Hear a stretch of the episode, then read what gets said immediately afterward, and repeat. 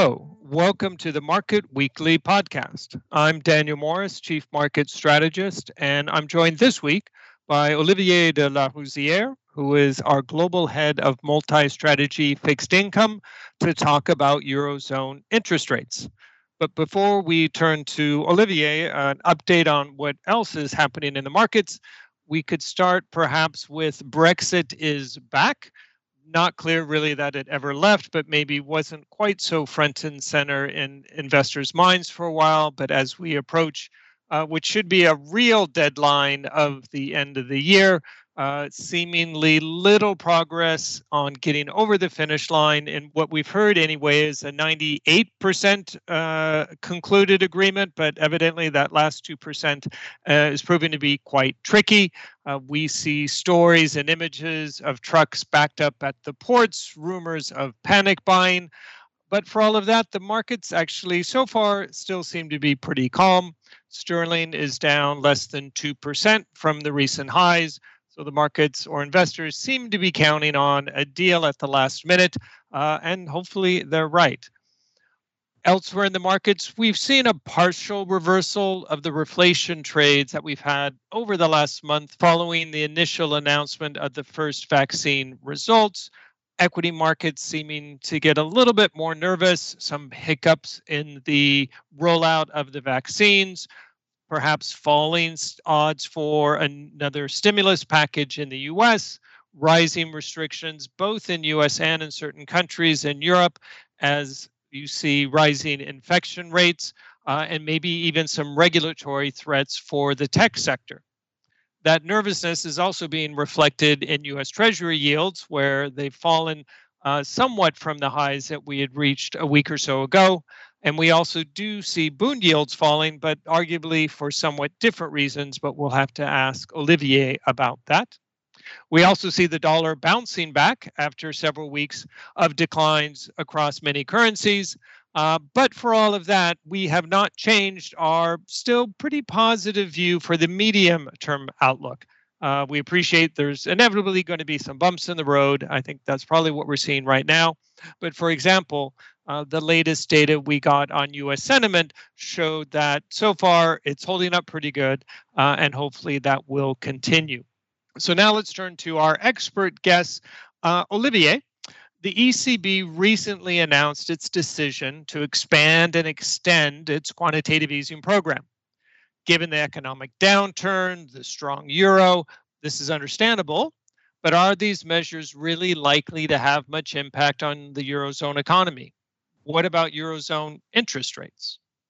Yes, hello, Daniel. Um, you're right. Uh, this was uh, the big topic for this week. High expectations uh, from all financial markets, uh, considering what the ECB would do for next year, particularly. Um, we know they've done a lot and um, for a long time now. So this is just an additional package.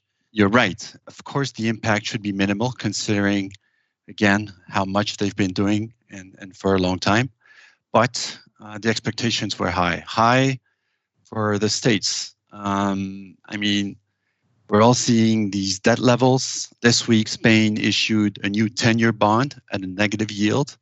So we all need to be reassured that rates will stay low and for longer. And that's exactly what the ECB announced uh, with the additional program. Um, so they are really officially in a yield curve control and and the situation could be uh, in a way compared to Japan particularly on the rate side.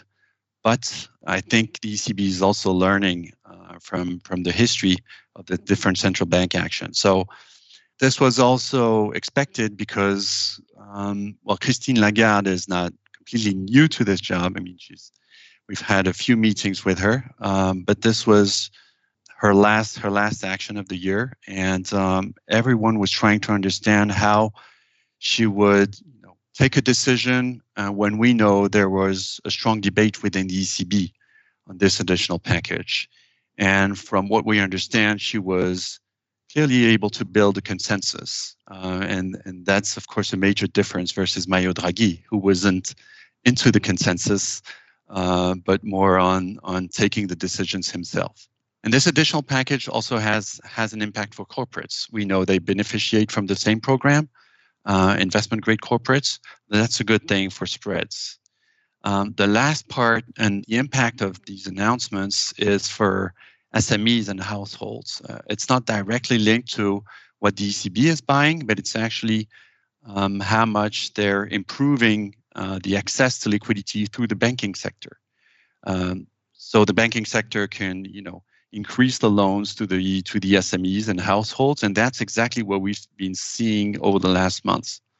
Uh, of course, the strong rise in loans was due to the uh, guaranteed loans, um, and and again, that's this is extremely important for the economy, not only for rates but for the economy. This is this is the whole intention of these many actions from the ECB through their buying program and through um, the uh, liquidity facilities for banks. So, in your response there, you mentioned Japan. Uh, we think about low interest rates, low growth, low inflation, arguably ineffective central banks. Are we, in fact, seeing the Japanification of the Eurozone? Well, that's what I've been hearing for the last 20 years because I used to be an expert on Japanese debt. So I know all about low yields and how that happened and yield curve control.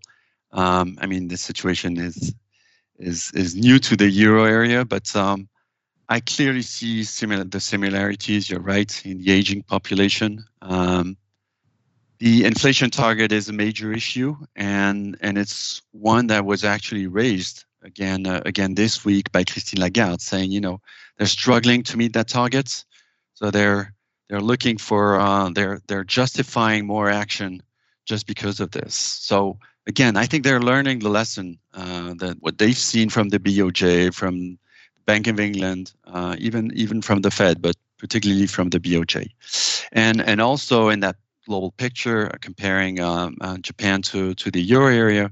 Yes, the debt levels, the low the low rates, the yield curve control, all of this seems pretty similar. But I see two major differences, and which actually uh, bring sources of hope uh, for the euro area. I think the major one is the banking sector. Uh, we know how awful the situation was in the 1990s uh, for the banking sector in Japan. Uh, this is this is not the case in the euro area. Uh, when we look at non-performing loans, that's that's where it all came from in Japan, and this is not the case today. We know the virus will have an impact We'll see uh, the default rates uh, increase, of course, but this seems manageable, or at least the ECB is doing everything it can uh, to, to deal with this situation. The second difference um, I, I, I, would see uh, versus Japan uh, over the period is, is the uh, labor force. Um, you know, there are two sides to the unemployment rate. of course, it's, it's very high in Europe compared to where it was in Japan. So you could think uh, the situation is more dramatic. I see it the other way around. This is this is actually a potential uh, for growth, potential for labor force, if the situation gets better. Of course, there's an if, uh, but uh, but clearly this should be seen as as a source for hope and uh, and and having major differences over the long run between what's happening in Japan, what has been happening in Japan, and, and what is happening in the euro area. So that brings me to my next question then exactly that. What is your outlook for Eurozone bonds in 2021? We see negative interest rates in more and more markets now. So, in that environment, where do you see opportunities? And is the bigger risk inflation or deflation? Right. Uh, in the euro area, you're, you're, I mentioned this on, on the government debt. Um, yields are very low going lower if you look at 10 year yields, but that's only because every time I'm asked about 10 year yields, where they go, I always start by saying, you know, do you know where two year yields are and where they're going? And um, they've gone down, and they've gone down massively, and as probably as low as they can get. Uh, you could think I've been I've been saying this for a long time. No, actually, I haven't. And um, currently, the two-year German rate is at minus 80 basis points that is very low. Studies from central banks give a level, an equilibrium level, which is globally around 1%, minus 1 for the euro area.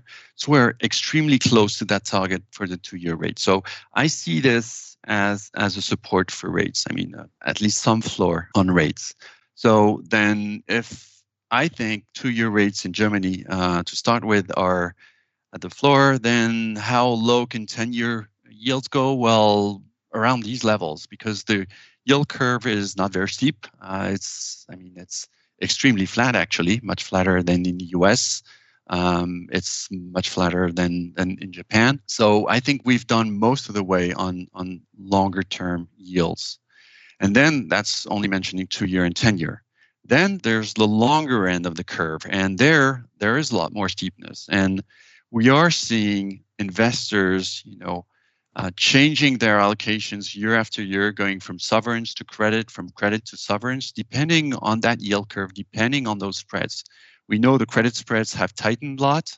So we're seeing investors come back to sovereigns. That can't seem surprising, but actually we had a major uh, issuer recently, which is the European Union, um, issuing new long-term bonds, and we've seen the appetite for from long-term investors on these new bonds. These are social bonds, so an additional reason to buy them. Um, and, and this will remain an important uh, source of issue for next year.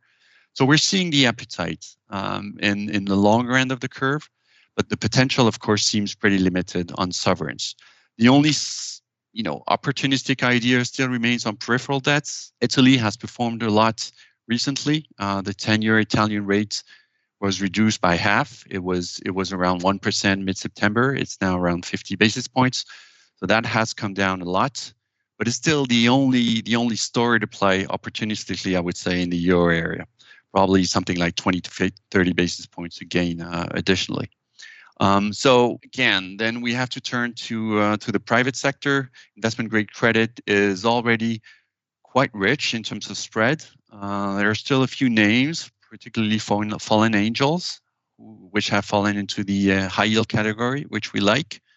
Um, definitely, there's there are, there will be at some point next year some recovery trades um, on on you know on, on on the worst performing sectors for this year. I'm thinking, of course, of, of real estate um, or or some large airline companies in the euro area.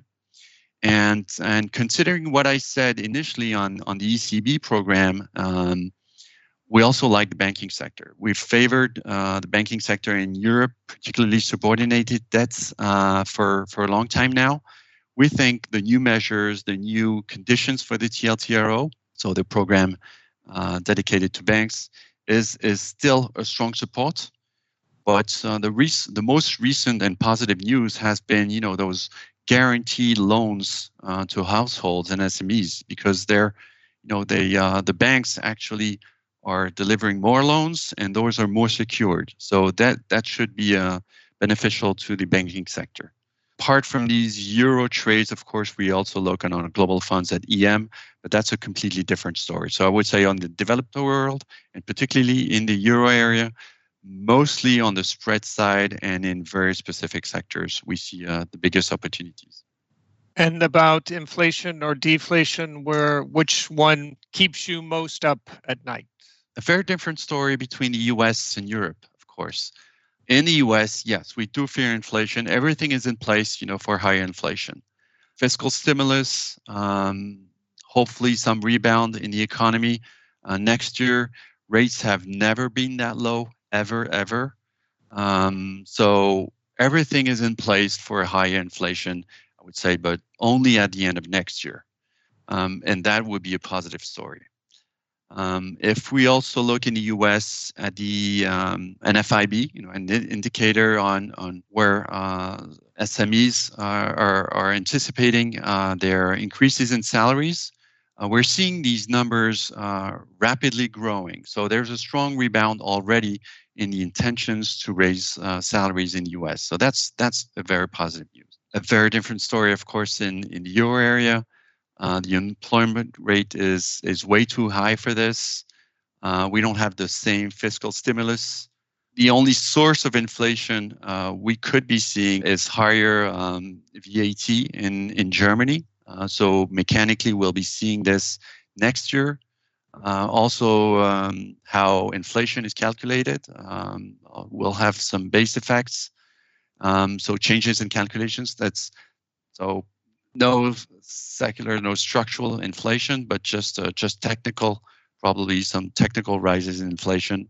And, and it's clearly the number one concern from the ECB. Again, I mentioned this. They did mention this in, in, in this week's uh, communication. And also on, on, on inflation, I have to add, and they mentioned this, which is very quite rare, is it's the currency.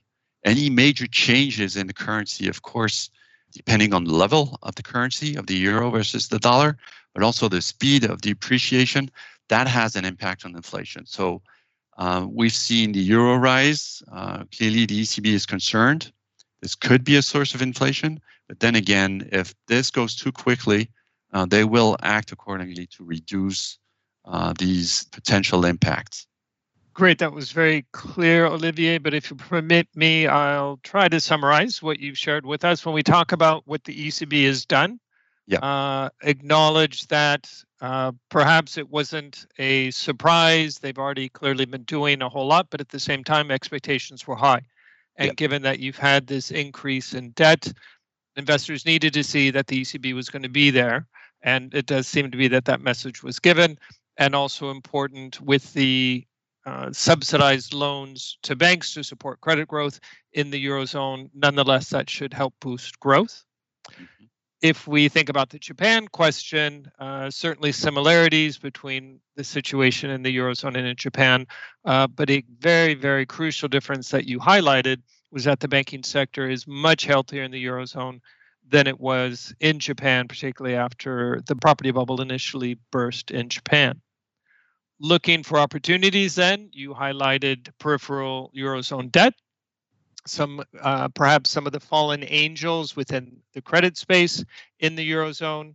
And you said you were thinking about recovery trades next year uh, in the real estate sector transportation sector uh, and that now you also believe that the banking sector uh, can be of interest.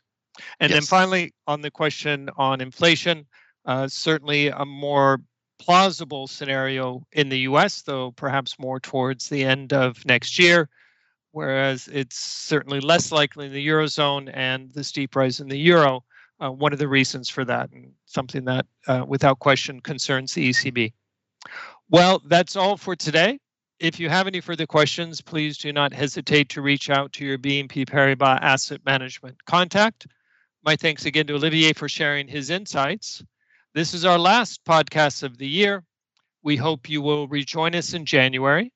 Until then, we wish you a very happy and very safe holiday season. Take care.